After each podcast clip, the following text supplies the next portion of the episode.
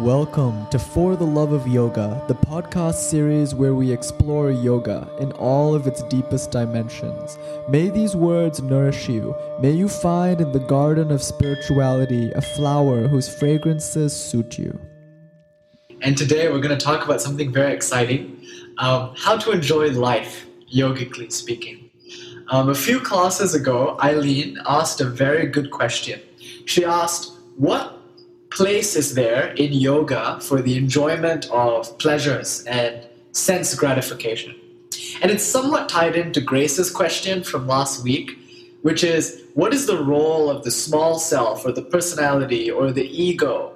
And these questions, any intelligent yogi must ask them. Because yoga asks you to do two things yeah, there you go. Some gratification for that small son.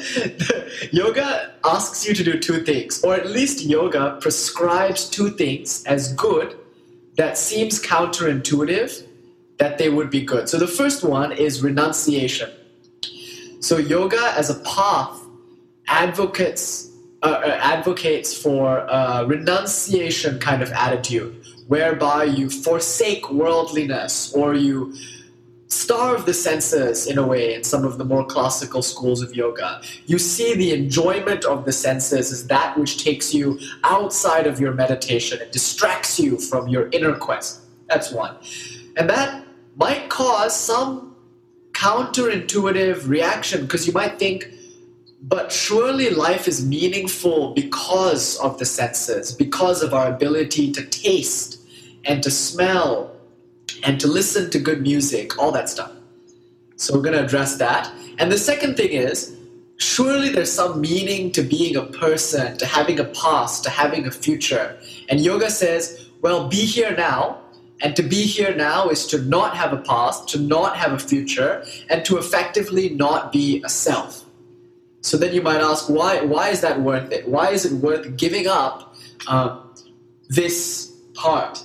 That might be functional, that might bring meaning, that might be worthwhile to have.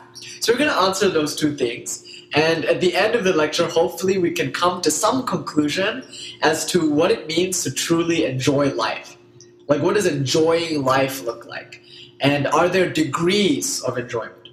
So that's what we're talking about today. In the beginning, I just want to say the first thing I want to say is that we're going to talk a lot about Tantra today and how to use the senses as spiritual practice. But the first thing I want to say is that even the most classical yogi, it's not that they are against pleasure, they are just against small pleasures. That's the important thing. So if ever a yogi speaks out against pleasure, it's not because there is some puritanical or conservative um, repression in the same way some maybe other exoteric religions might have treated pleasure. You know, like because they're so scared of being a body, they fear pleasure and they see pleasure as sin and therefore repress or create very harmful narratives around sensuality and pleasure. You know, so this is the context that a lot of Western students are coming from. You know, they grew up in uh, Catholic churches that, for all its glory in America, has had many permutations of demonizing the body, demonizing pleasure, and robbing life of its juice. Um, in fact, before the Renaissance, and a lot of people argue the Renaissance, what happened was when Botticelli's Venus washed up on the beach with her rosy cheeks, that was the return of sensuality to the West the revisiting of the body, and that's what created a flowering of art and poetry and music. Before that, the artwork was very gothic. It was very, um, everyone was so emaciated and pale and skinny, and there was like no life in Europe.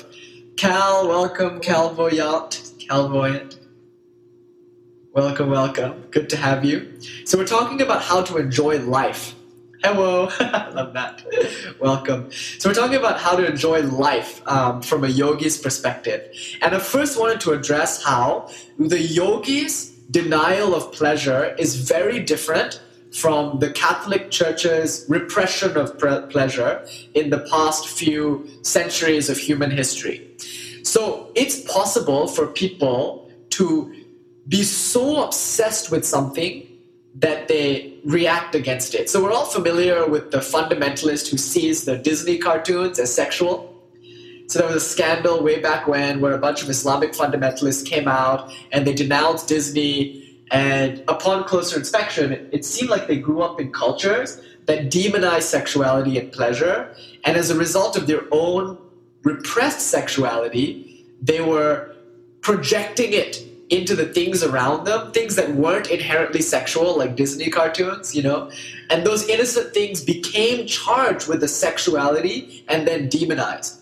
So the vibration of that is very constricted, it's very low vibrational. That kind of bigotry, conservatism, fundamentalism, it's a different energy. The yogic renunciation, by comparison, doesn't have, um, oh, I'm teaching a class on stay home yoga. So yeah, that's where else I'm streaming. Someone asked on TikTok because I'm looking over here. And people are like, "Where are you looking?" but yeah, I'm teaching a class. But you know, anyway, so um, that that energy is different. The energy of a yogi renunciating is simply this: certain pleasures are short term they're transient, and indulging in them will jeopardize your ability to enjoy deeper pleasures. So William, William Shakespeare said, For one sweet grape, who will the whole vi- vi- wine forsake, right? Who would destroy the whole vine for one sweet grape? So that idea of that, having a bigger picture, um, denying yourself immediate gratification for some larger payoff in the future. Like that's stuff that we already kind of know about. So it is in that sense that the yogi offers renunciation as a spiritual tool. So that's the first thing. The yogi is not against pleasure, the yogi is against small pleasures. So that's the first thing. So, what are the small pleasures that we're talking about? So, what pleasures would you be renouncing on this journey. So let's say, you know, the file arrives on your desk, it's the Yogi Sadhana file, and your mission, should you choose to accept it, is to become spiritual and don't be so worldly. So what does that look like? Um, and you really have to ask yourself whether or not you're truly being fulfilled by pleasure. So there might be a narrative that pleasure is good, but upon closer inspection, the opposite might be true. So the yogi offers you these maybe three ways to find meaning in the life, meaning in life, and the yogi will show you how all of those things aren't as meaningful as they're made out to be.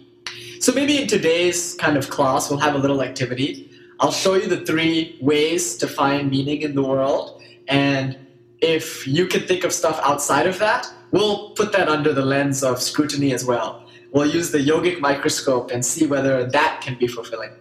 So the first one, the easiest one, is addiction to pleasure or chasing sense gratification, sensual pleasure. So most people think that this is the purpose of life to increase sense pleasure to have more and more opportunities to gratify the senses. So Western culture is at the epitome of this kind of thing, where there's like a decadent hot dog in one hand, the earpods listening to um, stimulating music, and at the same time they're watching TV. You know, there's like all every sense gate is being bombarded by stimulation all the time. And the general paradigm there is we have senses they delight in the object of senses. So now let's give them as much as possible. And there are a few problems here, and I think there are five. The problem of chasing sensual pleasures in this regard is one, the joy of it is very transient. So that's the first problem. So let's say you enjoy chocolate chip cookies, like that's your sense pleasure, that's what gets you off. The eating of the chocolate chip cookie um, the pleasure you get from it is so momentary and so fleeting as to almost not have happened. You know, it's almost like a non event. What you are clinging on to is not the pleasure, but the memory of that pleasure. The memory of that pleasure drives you wild. So the first thing is that you're not actually getting any pleasure. It's too quick for you to even have registered that an event happened. But it was good, you know, it was good in that moment. So that's the problem. The first problem is that it's fleeting. The second problem is that it's addictive. Because it's so fleeting, you need to keep having it. And that's that's difficult because then um, it creates other constraints in your life. For instance, you might uh, waste all your finances chasing that chocolate chip cookie, and that can cause suffering in another sense. Or um, you in indulging in it over and over and over again because it's so fleeting that you have to keep doing it it creates painful or harmful imbalances in the body that come from overindulging in food or overindulging in sex or overindulging you know any kind of overindulgence eventually creates pain in the body from the imbalances that it causes the way that it harms health. So the third thing is that the same pleasure won't always do it. You have to keep upping it and that's another problem. It's like at first, the bite of the chocolate chip cookie is good. The second bite is not that good. The third bite, and then there's like diminishing returns. You know. So anybody who's ever had a, like a drug experience, the first one was always the best, and every subsequent experience was an attempt to get back to that first experience. Um, in fact, that's the way it is with most things. As a baby, eating was awesome like just putting food in your mouth is like, oh, it was so good. And nothing will be as good as that. so a lot of what we do now is chasing the high of the first time we did it. So the third problem Yes, and that's where the addiction comes in. So it's like this loop where the pleasure is fleeting and momentary. It's gone before you can grasp it. It often requires more and more and more to get to that same level. That causes painful imbalances in the body, which of course you need more of the pleasure to distract you from. And finally, all of this creates, and this is the clincher, a feeling of loss of freedom. So once a pleasure takes hold of you, there is a kind of feeling of shame almost, like a kind of indignity. And it's almost a kind of, oh, I've lost, or the nobility of my spirit. Like it's a feeling of, I've, I've let myself down or I'm letting myself down. And that feeling, yeah, like that feeling of, wow, I'm, I'm not a strong and empowered individual. Now, this is contrary to your true nature. So, we talked a long time ago about our true nature and how yoga is not um, a developmental science. You're not on a path of developing yourself. You're not out to attain something or become liberated. Yoga is merely a tool to show you what you already are, but that in this moment you're not quite in touch with. Yoga gets you back to your original state. And your original state is one of limitless creativity, freedom, joy. It's bound by nothing. It's pure limitation, uh, limitless consciousness. So when addiction comes in, you start to feel bound. This contradicts your true nature. So you start to feel inauthentic. So anybody who goes down the path of pleasure, sooner or later will arrive at a point where one, your pleasures no longer satisfy you. You're numb to them. You you need to keep trying everything. Um, so when the Coke doesn't do it anymore, when the food doesn't do it anymore, maybe the cigarettes will. The cigarettes the Coke does. The Coke doesn't, then it's like sex. But the sex is not quite doing it, so now you need to have like three threesomes. And then there's like an orgy, and then the Coke has to be there at the orgy. And then, no, you gotta get it just right, so you must fast that day so you can, you know, it's, uh, there's a certain kind of loop that I mean, like you get into this like very kind of anal obsessive like everything has to be just right and you spend so much you're, you're fussing about everything to get it just perfect, and then it's fleeting. Then even if you do get it just right, which is very rare, it's fleeting, yeah. And it's one second. And like the orgasm is as good as it is, it's only so good. It's only for so long, you know? So there's nothing inherently wrong with pleasure except it becomes incredibly debilitating to the human spirit when it is seen as the only purpose in life. So that's that's part of the problem. Anyone who sees pleasure as the be all end all of life will sooner or later come to this conclusion. And you know, it takes some people longer than others. Certain people can extrapolate. Um, other people need to finish the pleasure, need to get to the very um, what do we call it, nauseating end of a pleasure. So you can think of it like this: peanut butter. If you have a you know a desire to eat peanut butter, yeah, there's a feedback loop here. Or, you know, like you're addicted to peanut butter. There's that feeling when you eat a whole jar and you get to the bottom and you're just like sick and you don't want to see another spoon of peanut butter. I. I also haven't done that, but we're extrapolating. yes, yes. You know, the nausea of satisfying a desire so much until it's robbed of its sweetness. And you know, like the cocaine, like there's a point when the nose is just numb and it doesn't hit anymore. You can't breathe. Yeah, you can't breathe and it's like congested. So this is a, a way to think of pleasure. The four problems with it is one, it's transient, so it doesn't last. Two, um, the same pleasure won't do it for you tomorrow like it did yesterday, so you need to keep upping it. Three, because you keep upping it, it's causing painful imbalances in your body and your life that further harm or impair your ability to enjoy that pleasure. And four, because of the transiency, um, tolerance effect, and other things that are harmed in your life, you need more and more of that pleasure. So there's an addiction. So these are the four problems with pleasure. And that's why to enjoy life cannot be just to maximize pleasure.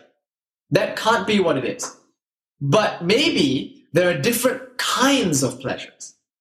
And maybe some pleasures aren't as susceptible to these four harms as other pleasures.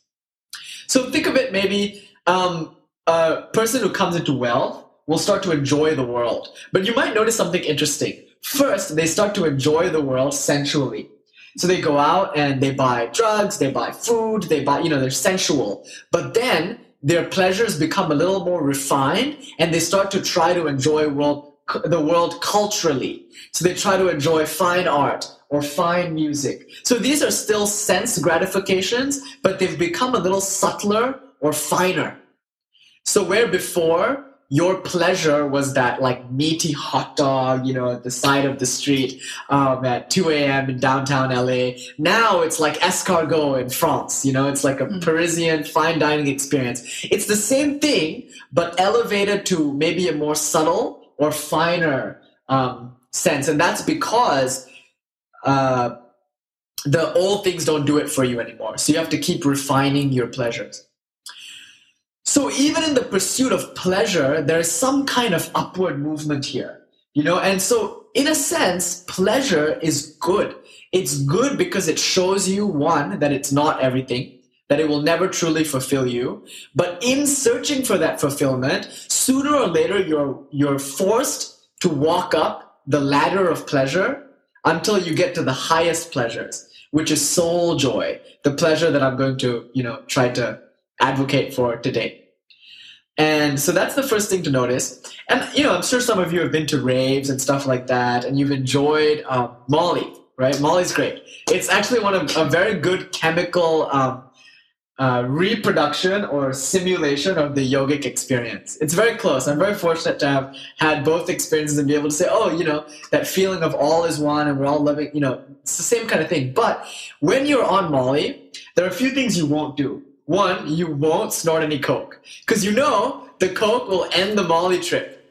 So, Coke, which might have been desirable to you at a different time, um, at this point in your Molly roll is no longer desirable to you. So that's what a yogi's world looks like. When a yogi looks at a decadent food cake, fruit cake, oh sorry, a decadent chocolate cake or something, where someone else or the yogi herself at a different time in her life might have seen that chocolate cake is desirable, now she doesn't want to fuck with her high. You know, that's really what it is. Like the yogi doesn't want to fuck with her high. And she knows that eating that decadent chocolate cake is going to ruin it. You know, so once you really refine your pleasures, you start to become a little bit more discerning with what you will take and what you won't. Yeah, so I'm getting a nice uh, scientific explanation here. The two separate levels of the eight circuit model of consciousness stimulant fighting entactogen. Yeah, precisely. In so many words. So that's the thing about pleasure. Now, another thing, so we'll just put pleasure aside for a moment. There's a lot to unpack there. But another thing I want to say is that to continue our discussion, we should understand three different words um, that yogis use for pleasure. And this is important. In Sanskrit, each word has a different connotation. In the same way, happiness, joy, and meaning have different connotations and they're different for everybody. Um, yeah, Ramdas, beautiful spirit. But in yoga, we use three words. One is sukha, one is sandosha, and one is ananda. So the words are as follows Sukha translates to pleasure, generally speaking, Sandosha translates to contentment, and Ananda translates to bliss. So Sukha is an interesting word because the word actually means pleasant space. It means to be in a good place, to be in a good space of consciousness. Lots of things bring sukha. So sitting on a chair, very comfortable chair, sukha. You know, there's even a yoga pose called sukhasana, easy pose, or pleasurable pose, or comfort pose. And sukha is the feeling of the breeze, you know, brushing the face. It's the taste of a delicious confection on the tip of the tongue. So sukha can encompass pleasure or it can encompass any state of satisfaction. Now, the thing about sukha is it is almost always followed by its opposite, which is dukkha. Dukkha means bad space, and it's often translated as suffering. Um, and the Buddha specifically uses the word dukkha very technically to mean suffering. Sukha and dukkha are inseparable. Where there is sukha, there will be dukkha. And where there is dukkha, there will be sukha.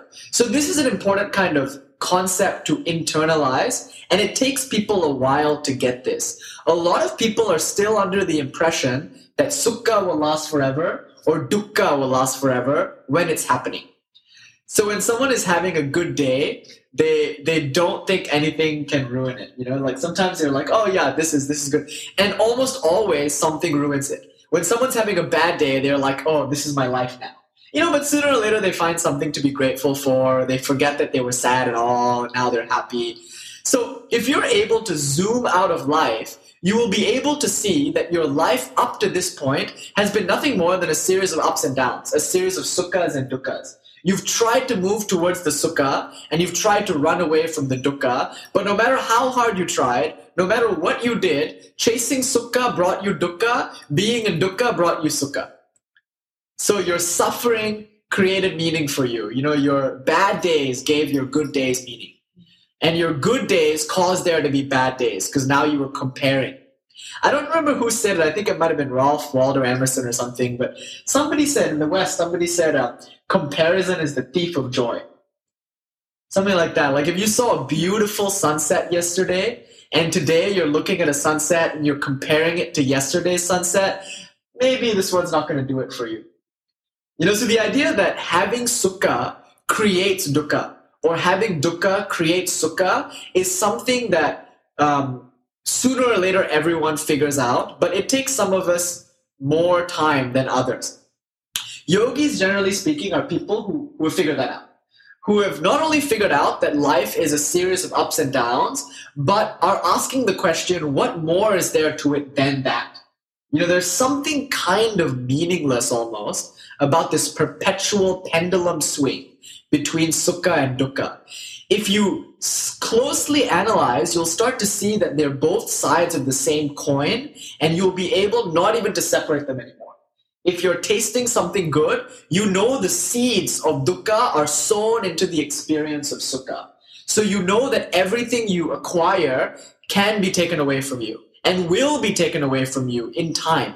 Everything dies, everything changes. Tomorrow, even if you don't lose what you have, tomorrow you might no longer be she who enjoys what you enjoyed yesterday.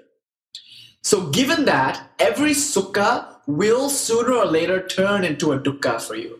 You made a bunch of money today. Wonderful. Sukha, you're feeling happy. Tomorrow, um, your kid gets kidnapped from the international school you sent him to because, you know, people. Christina laughed at that. I'm just like, wait, that's horrible.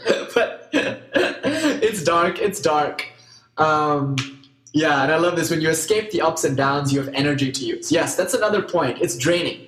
So, you know, you realize that the joys in your life are setting you up for the suffering in your life. You know that everything you acquire will create the fear of loss. And you know the suffering in your life is setting you up for joy in your life. So you know when you like hit the gym and you're like working really hard and everything hurts and you're sore the next day, you know that you're gonna get more Tinder dates. So like you know you're willing to suffer the suffering um, in order. But then you go, you hit a point where it feels so repetitive arbitrary and meaningless. So, this is an important point to hit. It's called divine dispassion. If you haven't yet hit this point, then there is still value in going through life in its ups and downs. Like you're still playing the game, you know, and it's a game worth playing. But ultimately, you come to the realization that sukha and dukkha are the same thing. So you start to ask if there was other kinds of joy in your life that was meaningful. Then we come to sandosha. So sandosha is a little bit higher than sukha. Patanjali, the great sage of yoga, um, even says that in sandosha is the supreme joy. It translates the supreme sukha, or the highest form of sukha, is sandosha. Sandosha is contentment. So, in, in some sense, you can think of sandosha as mindfulness. Sandosha might be the ability to enjoy sukha, but there is a flavor of presence to it where sukha kind of connotes an energy draining uh, pursuit away from dukkha and towards sukha. There's always some kind of activity going on with sukha. Sandosha is more restful. Sandosha is perhaps the experience of enjoying the sukha. So it's one degree removed from the sukha. Sandosha or sandosham, it's the feeling of like oh, this is good, or this is okay, or this is just rightness, you know? Because sometimes, you know, you go to a party, you get to the perfect level of drunk, you know? You're like drinking and you get to the perfect level of drunk, but still you want to drink more. And you don't really know why. Like, you, you just can't enjoy this buzz. You need to go and pursue more, then you're throwing up, right? But the point there is that sukha motivates you to go and get more sukha. Sandosha is that moment in between two sukha events where you're enjoying the sukha. Above that is ananda, bliss. And I want to maybe show you what that bliss looks like today, hopefully. But in order to do that, um, let's backtrack a little bit. So we've been talking about pleasure. Um, and pleasure is one way that people see as worthwhile to pursue and I offer two more. The second thing that people might say is, you know, what constitutes enjoying life is adventure. So this is another one. Some people are beyond pleasure. They're like, yeah, I don't need pleasure anymore. Pleasure's fun. Pleasure's good. I, will still enjoy it when it comes around. But life is more than pleasure. Life is actually about adventure. It's about going out and uh, learning stuff and seeing new things. And, you know, sometimes adventure is tough but I welcome that because it's an adventure. So there's something a little bit more noble and heroic in the adventurer as opposed to the pleasure seeker or the hedonist. So the hedonist is just looking for pleasure, trying to run away from suffering. The adventurer is a little bit more inclusive of both in order to have an adventure. So Simone Beauvoir, the Western philosopher, says this is one of the highest ways to live, adventurism, but it's not yet the ultimate. So let's think about what a venture gives us, right? It gives us the ability to learn and to grow. And where addiction is contrary to your true nature, expansion, growing, learning is more aligned to your true qualities as a, as a conscious being. So, in some sense, adventure can fulfill that natural instinct to grow. But here's the problem people who have traveled all over the world, who um, have done really beautiful things like they've gone to the Bermuda Triangle and survived, and they did some man versus wild thing in Patagonia. They've done all that stuff. At the end, there still might be a feeling of emptiness. And this is hard to express unless you've gone out and had a bunch of adventure. But you need to go out, do all this adventure, and then come home and ask Has that adventure really changed me on a fundamental or deep level? You know, has any of this learning really meant anything to me. And there might be a feeling at the end of your adventures that is a little bit like the feeling at the end of gratification of a pleasure, which is emptiness. A feeling of like, that was great, but it wasn't quite it. Now, the pleasure didn't fully fulfill you. The adventure also didn't fully fulfill you. Maybe the adventure kept you occupied for more than the bite of a chocolate chip cookie but it still didn't do it. That's the thing. So the adventure, you know, you're going to um, right, learning for the sake of learning. We're gonna, we're gonna get there, and there's a certain kind of learning, you know, that we're talking about, because there's a way to learn and not gain any wisdom. So there's a way to get a lot of knowledge without any wisdom. So you can read books on everything. You can visit every country. You can learn every language. You can figure out how to operate every kind of machinery, but still not feel like you achieved anything. And in fact, a lot of really highly successful people at the end of their lives report, often in memoirs and autobiographies, that they do feel empty inside. Yes, they haven't internalized any of it, or worse, it didn't really mean anything in the broad scheme of things. And you can think of it this way you probably have had events in your life that um, epitomized adventure. You know, maybe there was a time in your life of like that required ingenuity on your part. There was a life-threatening situation. You had to sort, um, you know, using spontaneous, in-the-moment tools. You had to figure out a way out of that situation or something. And that was cool, but right now it doesn't really matter. You know, like you don't really think about it that much. It happened in the past at some point, and you almost remember it just like you remember a pleasure with nostalgia, but it, it's just gone. It's flitted from your fingers. The same way a pleasure comes and goes, the adventure also comes and goes. And it leaves you with nothing to show for it. That's the problem it's like for some reason the fact that pleasure and adventure don't really change you that might be what is ultimately disappointing about it. It feels as if all of these experiences while they are good in the moment are surface level. You know like when you come it's it's that moment when you come home from the party or you're lying in bed at night after the orgasm of a lifetime, right? It was like the best sex of your life. But it's that moment after when you're staring at the ceiling and you ask, just for a moment, what was it all worth? You know, what will this actually mean to me? And you might have been told by society and by the media that it should mean something to you. And now it becomes even more painful because you have the expectation that was built up in you by, you know, a well-meaning society. And now you got it. They told you to be famous. You got it. They told you to be rich. You got it. They told you to chase all your sense gratifications. And you got it. Exactly. But there's so much, um, and someone says this is a reference to the past rather than the joy of now.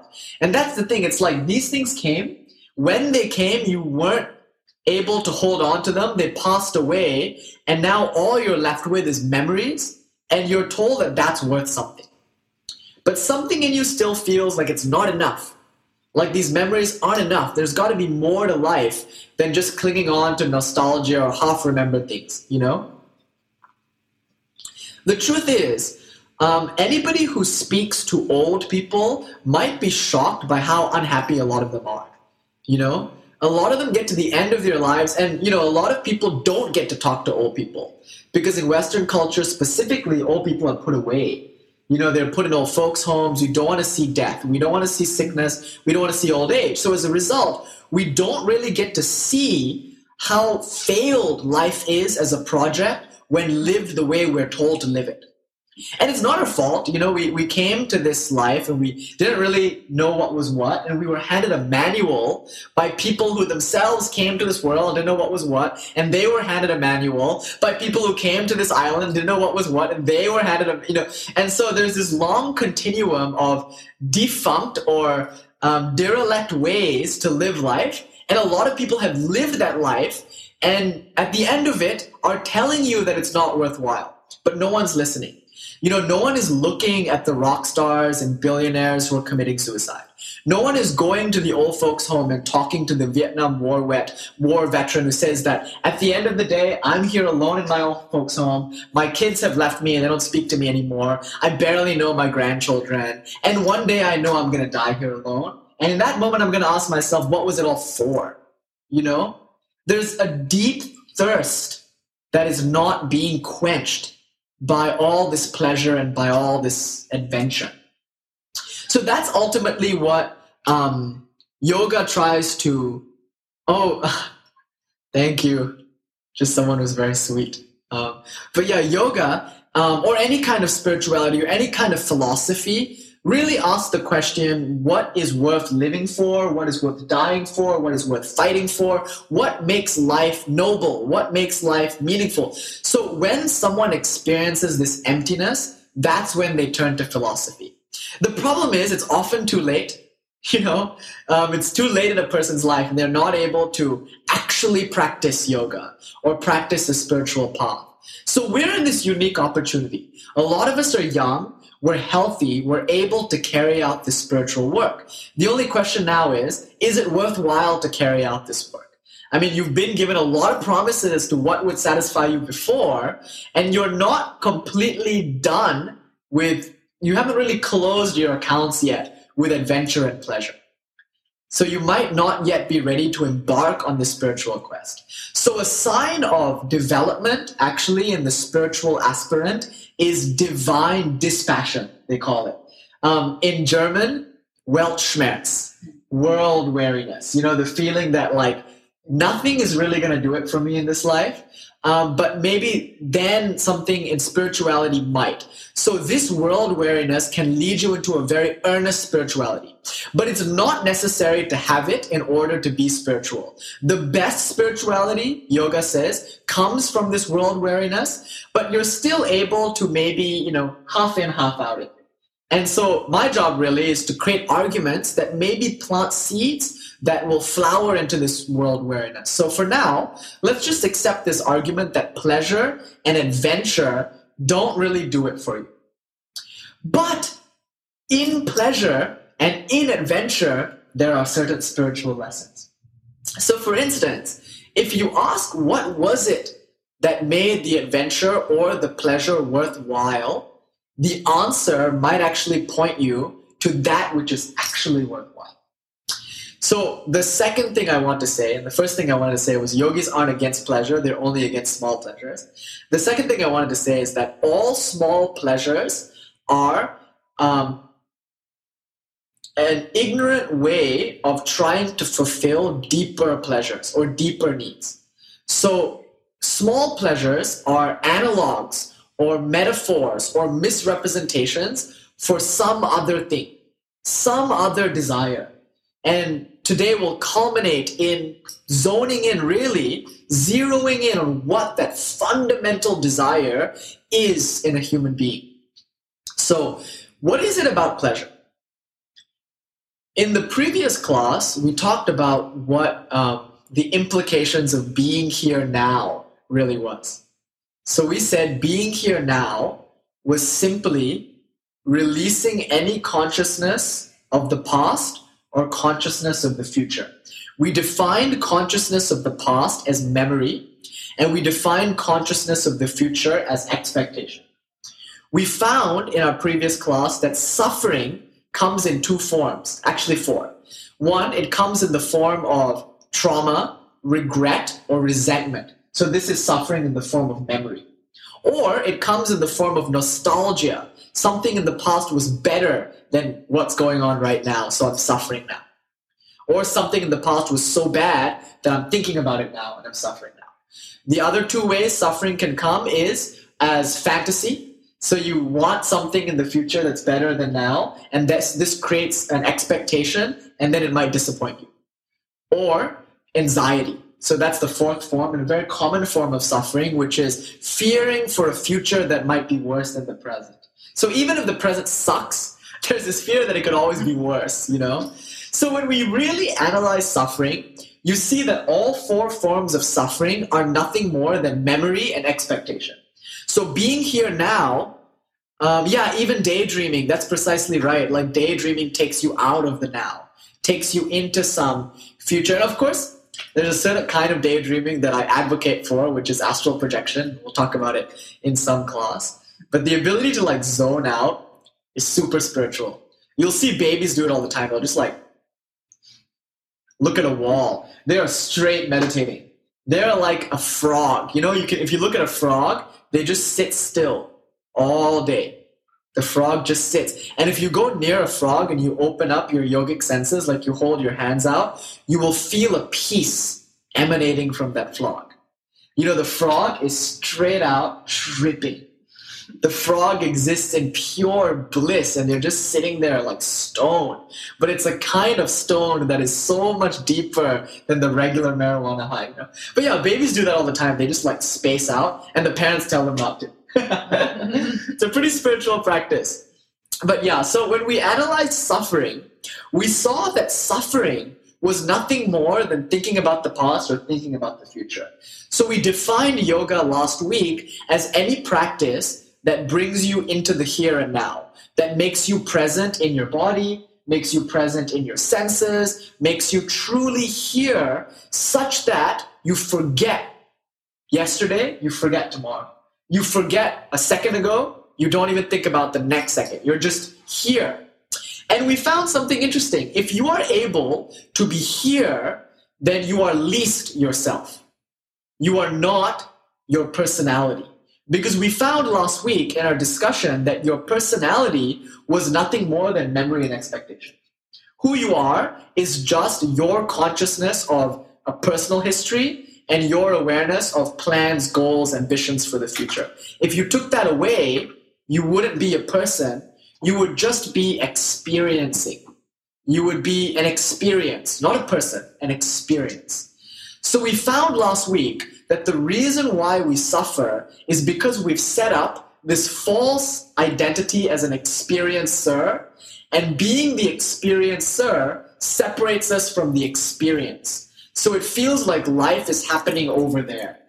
We're always missing it. Like life is happening behind this glass screen. And the only life that we, oh, someone says, uh, watched with my yogic senses, my landlord's outdoor um, cat catch a frog today. Yeah. Watching animals, it's the best. Really teach you how to do asana, even.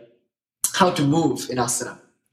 But so the idea then, it's like your only interaction with life is as a memory or as a fantasy. And that's what makes life so insubstantial. You can't live on fantasy and memory. It's not real. It's mind stuff. It's delusions. And you sense that you're missing something. You're missing out on life. And, you know, um, I think John Lennon nails it right on the head, you know, when he says, life is what happens when you're busy making other plans. That's about right. You know, like life is what happens when you're busy thinking too much about it. And so yoga basically says your ability to enjoy life is inversely proportional to your thinking. The more you think, the less you enjoy. So one way to think of this, think, forgive me, one way to conceive of this is you're eating the strawberry. Now, four levels. One, you're not even tasting the strawberry because you're thinking about um, something that happened to you yesterday, something the roommate said that was just just unacceptable that the roommate said that. You know, I can't believe she would say something like that. After all the time I spent cleaning the dishes, she would tell me that I'm not doing my chores. You know, so in one sense, you're thinking that you're eating the strawberry, didn't taste it. You missed out on life. You know, um, so a lot of people, that's most of our realities. You know, we miss out on life. The second level is you're there with the strawberry. You're tasting the strawberry, but you're comparing it to other strawberries. So while you bite it, you go, hmm, how does, uh, we'll get to genetics in a bit. Hmm, how does this strawberry compare to that strawberry? Or I wonder if the next strawberry will be better than this strawberry. So you can see in this second part, it's still kind of better than the first guy. You know, the first guy is not there with the strawberry at all. The second person is more with the strawberry, you know, because they're, they're in the realm of strawberryness, but it's still strawberry past, strawberry future the ghost of strawberries past and future. uh, would you say that riding underneath the wave of emotion instead of on it almost as an observer? Yes, yes, exactly. We're getting there. We're getting there in a moment. That's level four. So, level one, you're tasting life, but you're thinking about other stuff. So, you don't taste the strawberry. Level two, you're thinking about strawberries, but you're thinking too much. You're thinking about the strawberries of the past, and you're thinking about the strawberries of the, of the future. So you want with the strawberry of the now. Now, level three, and this is the most subtle one. If you can get to level three, you can say you're relatively enjoying life. Level three is the thought, ah, what a delicious strawberry. Like biting the strawberry, you're not thinking about the past, you're not thinking about the future, you're just thinking, ah, what a delicious strawberry. Get this though, even this is not quite it, because here there is still a thought. The thought that is separating you and the strawberry is your judgment, ah, what a good strawberry. This is the trap that we mostly fall into. This is why our meditation doesn't really become deep, because when it starts to become deep, when we're sitting and we're meditating, suddenly we feel this wonderful bliss and we go, ah, what wonderful bliss, and then we're out. You know? Um, some of you might have lucid dreamed a little bit, and you might know that the moment you start to lucid dream, you get excited, and then you come out of it. You like lose the lucid dream. Um, and those of you experimenting with astral projection, you start to feel lifting, and then you're like, oh my god, it's happening. You know, I worked. Yeah, you can write down, like Christina said, it's like I was vegetarian for, I, I did raw foods for three weeks. I slept in Shavasana on the hard floor. I worked so hard to, I read every book. Now I'm doing it. And then you come back, you know? So that's the real trap. It's that any thought creates a duality between you and the thing. So now there are three levels of duality. One is you are here and the strawberry, or let's say the experience is there, and you're nowhere near it because you're thinking about what the roommate said to you. Or you're getting closer, but you're still not near that experience because you're thinking of a previous experience or a future experience. Then finally, you're close to the experience. You're not thinking about future or past experiences, but you are still one thought away from the experience. Dig that. There's still a screen. And at that point, you are close, but you are still here and the experience is still there. So there's still a subject object dichotomy. There's a, a, experiencer and an experience. The point of which your experiencer goes away completely and you are just the experience, that's what we call ananda. So you can think of it as like level one person who's not with the strawberry is in dukkha, is in suffering. You know, they're they're really not enjoying life. You know, they're caught up in their fantasies and delusions, and a lot of life is like, you know, they're they're drudging their way through it, and they're bitter. Um, so that's level one. Uh, we are that way with many things. We could be at a level four with some things and a level one with others. You know, a truly realized being, though, washes the dishes the same way that she gives a philosophy lecture, the same way that she, you know, like everything is just the experience. The realized being, she's not there. There's nobody home. It's just a pure experience of life, like a, a pure dance, you know, an infinite flow state. Someone asked, can thought level three be ever eternally preserved? Or is it always moving towards four or five? That's interesting.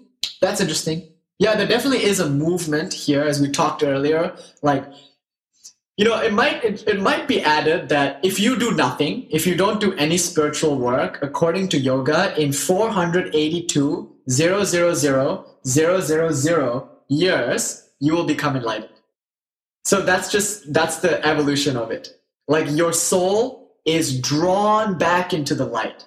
It's just the the duration of you know, we can talk yogic metaphysics all night, and maybe we will if you want to stick around we get to the end of our lecture today. Um, but um, there is, yes, dance pure and wash your dishes. it's like the Zen thing. What do you do before enlightenment? Chop wood, carry water. What do you do after enlightenment? Chop wood, carry water. dance pure and wash dishes. I love that.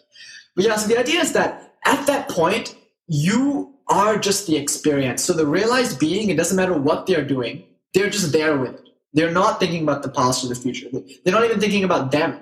There is no them. It's just the thing. Um, and so, you know, we can be at a level one with some things and a level four with others.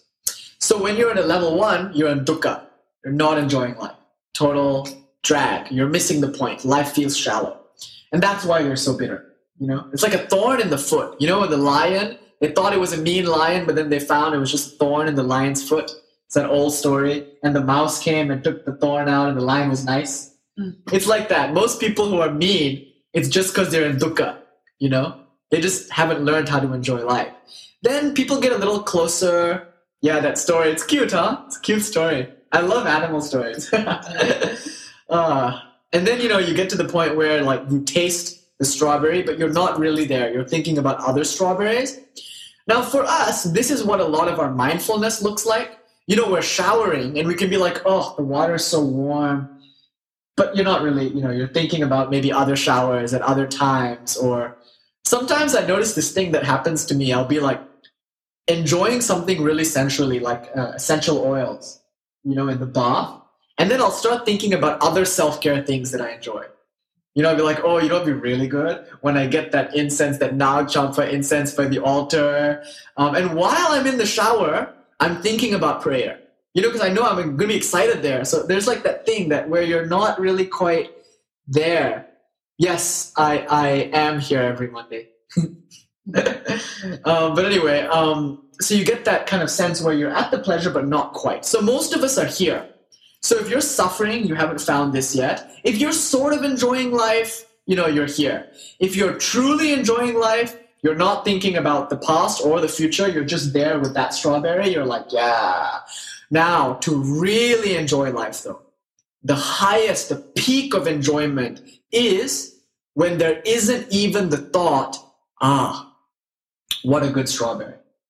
So, this we call ananda. It's pure bliss Many of you have felt it at various points. Hello from someone says Nina the German says hello from Germany. Hello from Los Angeles.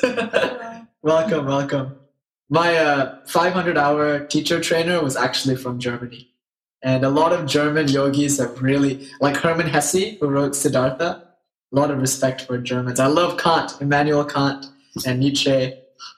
Anyway, so um, the point here in closing is just that you have all, at various points in your life, experienced complete thoughtlessness, and it was blissful beyond belief. And there were different degrees. So when you have a pleasure, what is it about the pleasure that makes it good? It's actually in that one second or a few milliseconds, really, to be realistic, you don't think in that one millisecond when you bite the chocolate chip and the joy of that sweetness explodes on your tongue, the unfurling pleasure, mm, it's like, oh, you're obliterated. Your concepts of self in that millisecond are gone. And then what happens? You fall back into yourself. And then you need another bite. And then another bite. You're not chasing the pleasure. You're chasing that which the pleasure did to you which was oblivion of your personality. When you go on an adventure, you're not chasing adventure, you're chasing novelty. When you're in a country where you don't understand the language, you are freeing yourself from memories. You know, there's no longer the McDonald's down the street that reminds you of that breakup because now you're in Germany. Um, there's a different McDonald's down a different hmm. street, and it doesn't remind you at all about Stacy. You know, so you're freed from the memories a little bit, goddamn Stacy. so you're like freed from the memories a little bit, and that was the kicker. That's what made adventure good. After a while, it all gets stale, and the reason it gets stale is because it ceases to do what you want it to do, which is obliterate yourself. Drugs or psychedelics are good because they take you out of yourself, but as Ram Dass points out, they're bad because ultimately you come back into yourself. So, what we're looking for is that permanent obliteration of the past and future. In other words, the permanent obliteration of you as an entity, as a perceiver, as a experiencer, until all that's left is the pure, unadulterated nowness of the experience itself. And then you are the pure ground of that experience then you experience a feeling of just spaciousness. It's a feeling of peace, a deep suffusion of joy. And that feeling is there even in dukkha. Now that's the beauty. Sukha is antithetical to dukkha. When you're suffering, you're not in sukha. Santosha kind of depends on sukha. If the dukkha is too much, there won't be santosha. But if you can be ananda, even in times of grief and suffering, you don't suffer. That's what it means to truly enjoy life. And then everything becomes truly enjoyable because it no longer has any baggage. You know, your life becomes natural, spontaneous, and effortless. And when you taste a confection, and in fact, everything becomes delicious. Like um, the smell of the air when you step out of the house, gorgeous. You know, the feel of the silks on your skin when you wear your clothes, just gorgeous. You return to that like baby like state where everything is fresh and new. So maybe it all sums up, and we'll say this in closing. The kingdom, uh, lest ye be as little children, yours is not the kingdom of heaven. And therein, Jesus might just be saying, You've lost your innocence. And the reason you've lost your innocence is because nothing is new for you anymore. You compare everything to other things. You are not approaching things with curiosity. Someone says, um, as I sit here eating chocolate covered pretzels. um, and someone says, from the ground of experience, you can describe it to anyone without predicting while it's happening. Can you elaborate on that? I'm not quite sure I, I understand that. So, yes, so in closing, the kingdom of heaven for Jesus might just be a state in which everything feels new, everything feels fresh, everything's exciting, but that's only because you aren't thinking about it. So notice that as a child, you have less thoughts. As you grow up, you put on more and more thought baggage. As an old person, you are nothing but left with your thoughts. In some cases, you get lucky. When you get older, you become wiser and you become more childlike. You know, as you get older, you realize that the things that mattered to you when you were a go-getter intern at Warner Bros, like that stuff wasn't as important as you thought it was you know so you get a sense of perspective and you no longer need to you know impress everyone or and then you get a kind of chill to you. But still you know to truly get to that place you must be so present that there is nothing but the experience and not the experiencer. So yoga in conclusion says your ability to enjoy life is directly proportional to how present you can be and you can be on two levels at once. So you can be sad, meaning your, you know, your ego could have suffered a loss, or your ego could have gotten a gain. Both of them, when looked at from this perspective of pure experience, it's blissful, is infinitely blissful. So that um, will, sorry, I went four minutes over. That will sum up our um, enjoyment portion today, I, I do want to get into um, kind of why you're here. You know, like why why Ananda? Why bliss? Where does it come from? Um, what where does bliss come from? Why is it that bliss is the highest pleasure? Um, maybe we'll do that next week. Uh, unless you like you want to. I don't know. If you have questions, we'll open it up for questions. I prefer to kind of do that. So maybe we'll see if we can tease it out through the questions. So thank you, everyone. Like, when we were talking about the daydream thing, and like I remember from a couple classes ago, you said like something about like suffering, like we see suffering as like functional when it's not real. And then like that like reminded me of like when like you imagine something so like bad and then you start crying and then it's like wait like that's not even real though. Like i just made that up in my head like and then it's like wait i just created my own suffering accidentally like right. I just thought about that. That's a beautiful point. It's like the the idea that you could cry over spilt milk but even imagine spilt milk is mind blowing no milk was spilt, but you're crying anyway. you know, feels like the milk. Yeah. It still feels. it still way. feels like the yeah, and you know that should really show you something that there's no intrinsic difference, really, between like reality and your like. Oh wait, I don't want to say that because reality is very technical. But um, as long as you're creating delusions, one delusion is as good as any other. Um, I wonder if I can phrase that better. But all thought stuff or thoughts are a reality in themselves. So thoughts of the past, thoughts of the future, they're relatively speaking real. Um, but compa- and, and the same way a dream is real. You know, while you're in the dream, it feels real. But then you wake up from the dream, and for some reason, you know this non dreaming, this waking, to be like be more real, you know, for some reason. So it's like that. Like you, Christina, are able to identify like, oh, it felt real, but it really wasn't. yeah. Yeah. Yeah, you know, remind me, and you're right, that was about four classes ago or so. We were talking about the movie, The Divine Yeah. Movie. Yeah. And uh, the only reason there's suffering in the world is because we're watching a movie and it's not real. And suffering is okay if it's not real. It's just fun. It's fun. Just fun. It's, it's part of the show. Um, and yes, Bliss Ananda um, is not quite the same as Samadhi. So someone is asking a very technical question about Samadhi, and Samadhi is a specialized meditating technique that a yogi, yes, the divine game, it's called the Leela, the dance, the divine game, a Shiva Lila, cosmic play.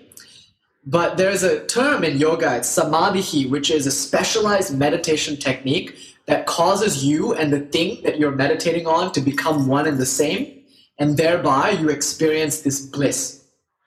Bliss is a consequence of samadhi. It's not the same as samadhi. So if you're able to practice samadhi meditation, which is the ability to completely merge with the object of your meditation, such that there is no longer a difference between you and that which you're meditating on, and this could be the strawberry in the mouth, for instance, then you're in samadhi, um, and that brings bliss. But there are a lot of different levels of samadhi. Know, there's savichara, savitarka, uh, nirbil, nirvikalpa, you know, uh, asamprajnata. So, in a technical d- dialogue, don't confuse samadhi with bliss, though bliss is a natural byproduct of samadhi. Samadhi is a method, bliss is an emotion. I don't want to say emotion, bliss is a state. If that makes sense. Ananda is a state. So you will feel it, you know, when you are, you'll feel it as you meditate. The more you meditate and the more you practice your yoga, you will start to feel it at random moments in the day. You know, you'll be like watering the plants and it, it, it, starts to happen. It's like a fragrance in the room. You know, it just bubbles up from within you and it feels different.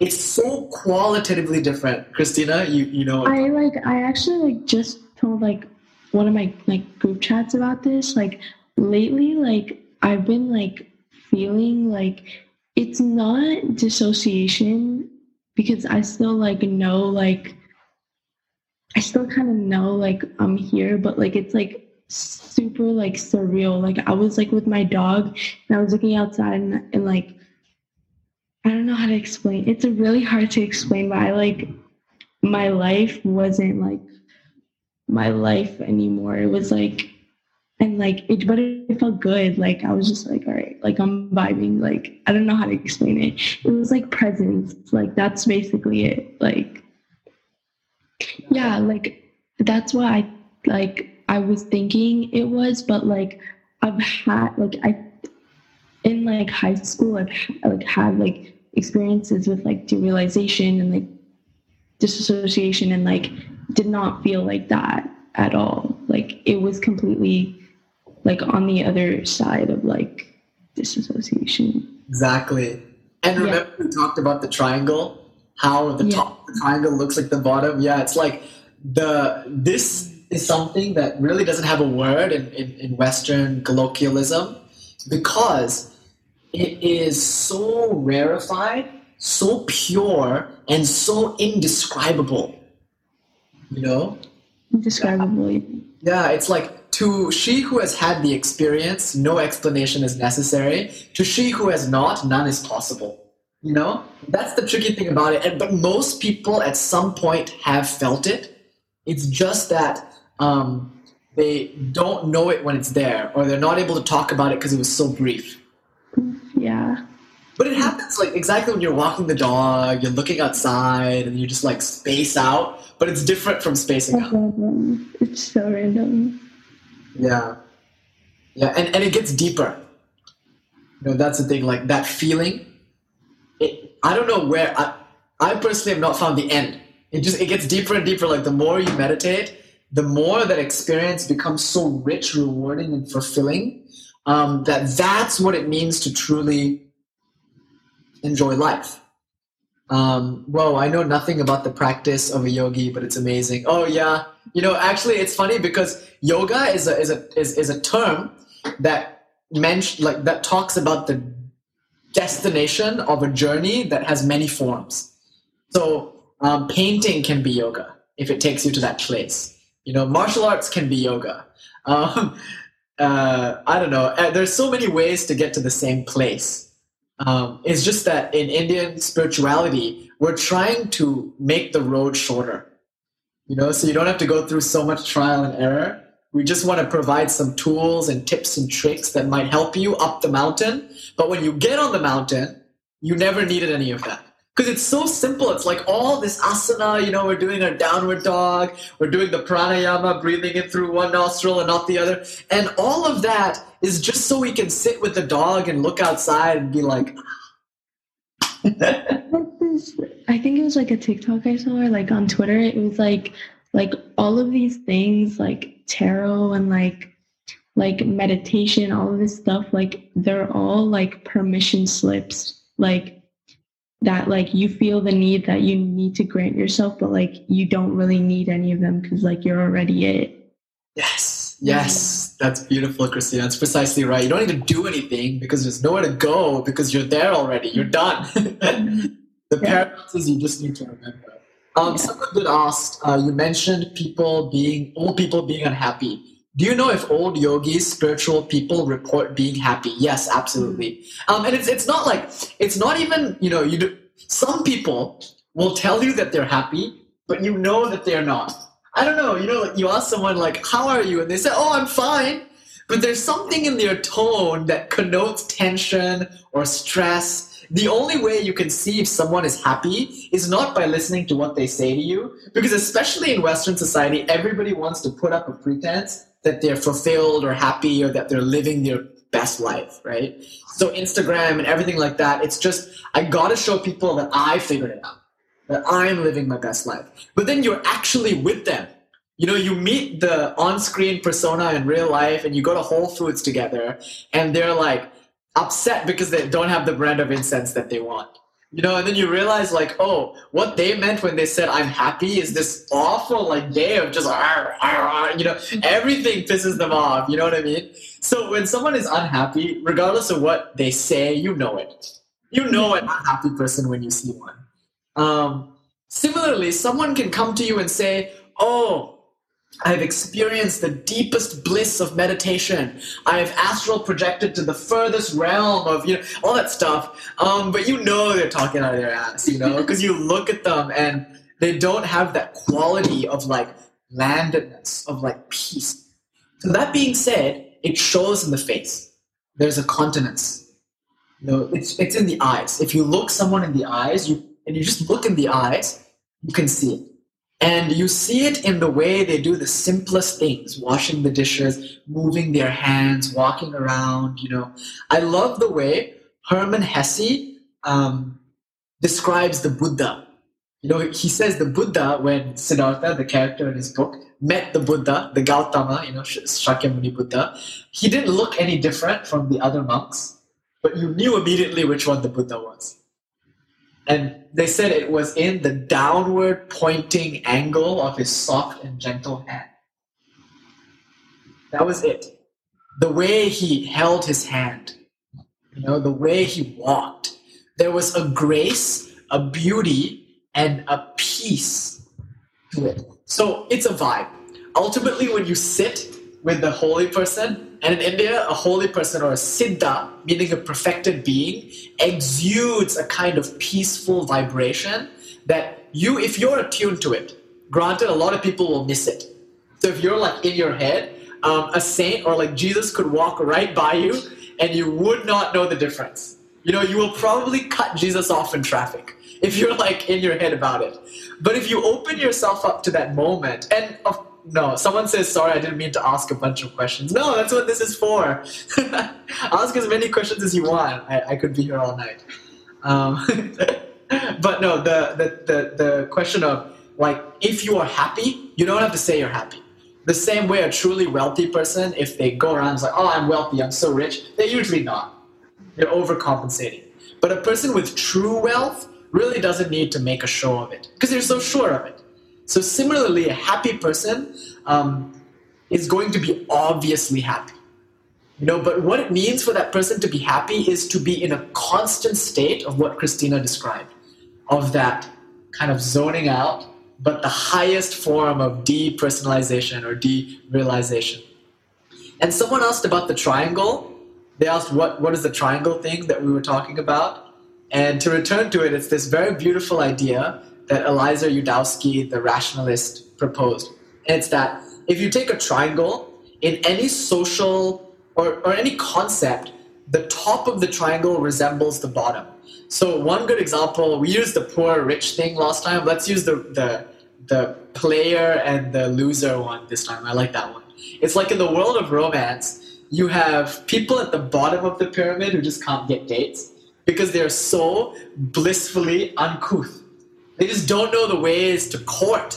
They don't understand courtship at all. So they're rascals, really. They're just just such losers, right? And then they learn a little bit, and they learn about the flowers and the chocolate and the poetry, and they become a little bit proficient at courtship. So that's the middle of the triangle. The top of the triangle are the people that are so good at courtship, they don't need the flowers, the roses, and in fact, they start acting like the bottom of the pyramid. You know, they start acting like middle school humor, something like that. Um, another one is wisdom if you're really dumb, you'll have nothing to say. So you're at the bottom of the pyramid, you're quiet. If you're sort of smart, you talk a lot. So you're at the middle of the pyramid. If you are really wise, you're also silent. So in that way, the wise woman and the fool are both silent, but their silences are worlds apart. Similarly, this experience that Christina described is worlds apart from dissociation or numbing though they both outwardly might look the same, inwardly they are tremendously different. One is blissful and meaningful, the other one is uh, debilitating and humiliating. You know? Yeah. The other one is like worrying, but like this one is like, okay, I'm doing something like right. it has a different energy to it. And this, I guess, takes us full circle because we go back to the very beginning of our class today uh, when I was trying to point you to the fact that although the yogi and the fundamentalist Catholic Church person sort of says the same thing, which is renounce worldly pleasures, the energy is different. You know, one is coming from a place of dissociation and repression, the other from a place of complete transcendence. So the word that we use in yoga for that experience that Christina very wonderfully described is ananda is bliss. And they say, and this is my favorite um, quote actually Ananda is inside every experience the same way nectar is in water, oil is in a sesame seed, and fragrance is in a flower. I like the way you said it that one time where you said like like there's a little you just like sitting in your heart just looking at the world like calmly but like you're surface level like freaking out but like the inner you is like calm. Yes yes that was a yeah i love the way ram dass put it. He said something like um, you need to find your hridayam or your heart cave your heart center um, wherein you sit and watch the drama of your life unfold with unbearable compassion. You know? That's what it means to enjoy life and i think christina you got right to the core of it because the yogi enjoying life is just the person who is here. And that doesn't mean their life is a complete, you know, is not a complete mess. Because it could be, you know, the house is on fire, there's coronavirus, there's like a war. And remember, a lot of the deepest philosophy of yoga was developed during a time when the barbarians were invading from the north. Okay, I shouldn't say barbarians, but when there was a military invasion from the north, and you know the Mughal kingdom was spreading through northern India, temples were being burnt in Kashmir, and people didn't know if they would live another day yet they practiced their yoga and they were blissfully happy, you know? Um, and that's, that's when you can kind of step back, you're right, be the witness and be the sakshi, that witness um, of your life. And then there's meaning to life. Then it becomes that movie or that TV show, you know? I don't know. I've, I've been to the cinema one time. I was sitting and there was someone next to me, and it, it like they were too into it. You know, there are like two states. One is like when you're so out of it, it's annoying. When someone sit next to you and is like, special effects, bro. You know that's not real, bro. There's no ghost, bro. You know, like that takes you out of the movie. You're trying to enjoy it, you know. So that's that's an extreme you don't want to be on. But there's also a very annoying extreme where there's a person who's so invested in the film, they're like crying, they're like freaking out. You know, no, it's cute, right? like be fully invested in everything. You're like fully, yeah, no, no, now, that, that, now my metaphors are getting mixed, and there's some tension between this metaphor and my strawberry metaphor. in this case, I'm not talking about the movie. I'm talking No, about the movie that is our life. Daddy got me. That, that's it. That's it. My whole like everything that No, I've I learned to convey has been unspooled.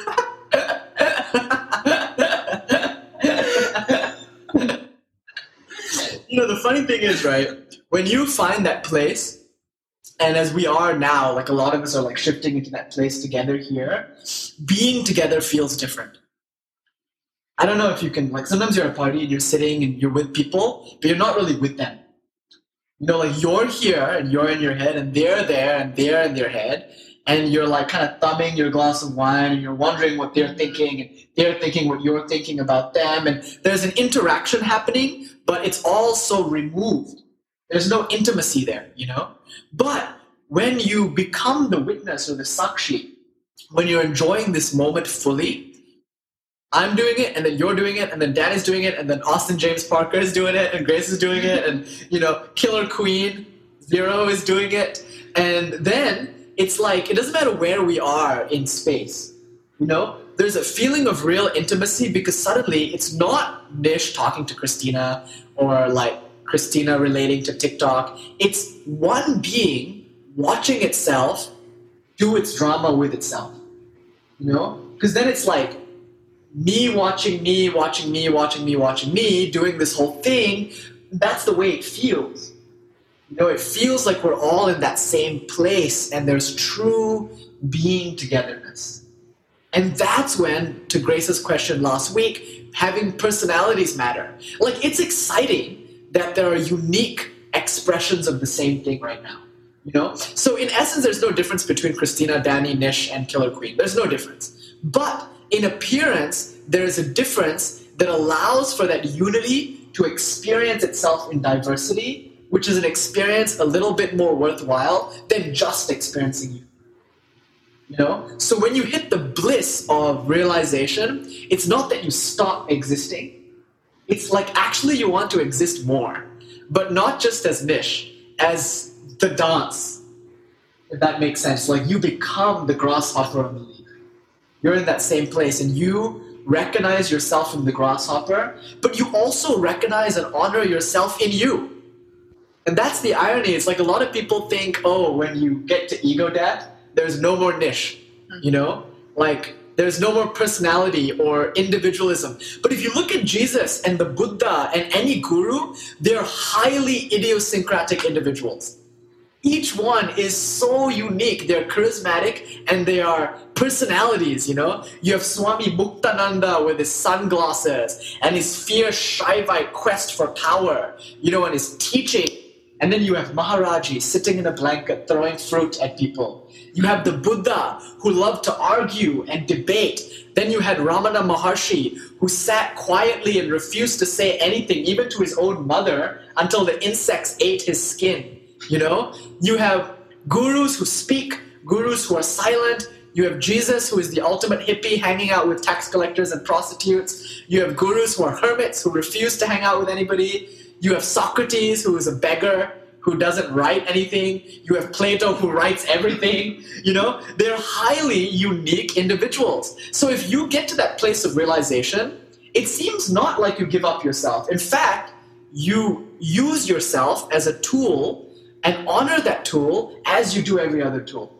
You know, so when I relate to Christina, for instance, there is on one level the Nish personality relating to the Christina personality, you know? And we might one day talk about the TV series Friends.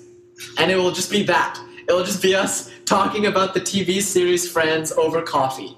And on the same time, there is a deeper relationship where Christina, as the Sakshi or the witness, is enjoying the drama of her life as it appears as Nish and Christina, and Nish enjoying the, or sorry, the witness enjoying the drama as Christina and Nish. Notice that's the same place. So, and that moment where Christina, the witness, is, is the same place that Nish is, which is watching it all. That's true intimacy. So, the only way to enjoy a relationship with someone else is to witness with them, sit with them, so to speak. So, I don't know if you can feel it, but as you sit, as we sit together now, there's like a high vibration. There's like a feeling of like, oh my God, this is this is good. This is nice. I like this. You know? Mm-hmm. Unity. Yeah. There's an intimacy, there's a unity. Like I see Austin's face for the first time tonight, and I see him smiling and this feeling of like, oh, how beautiful. You know, like I'm so happy that you're here. You know, there's that feeling of like deep love, like, like, yes, you know, this is a perfect creation. Why do I think that? Because I created it. You know? like and then why does Austin think that about me? Because he created it. Like we, we're enjoying finally the thing that we made together as one person, if that makes sense. you know, I once said like this whole life thing is a very schizoid experience. It's like God's schizophrenia. You know? That's what the world is. God's schizophrenia.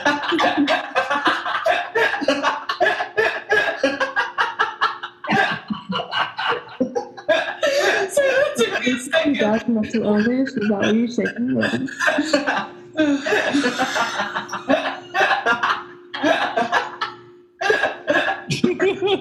you broke Danny.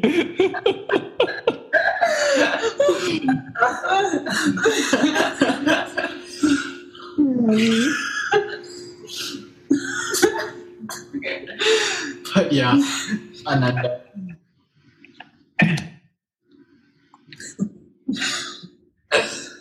Ah.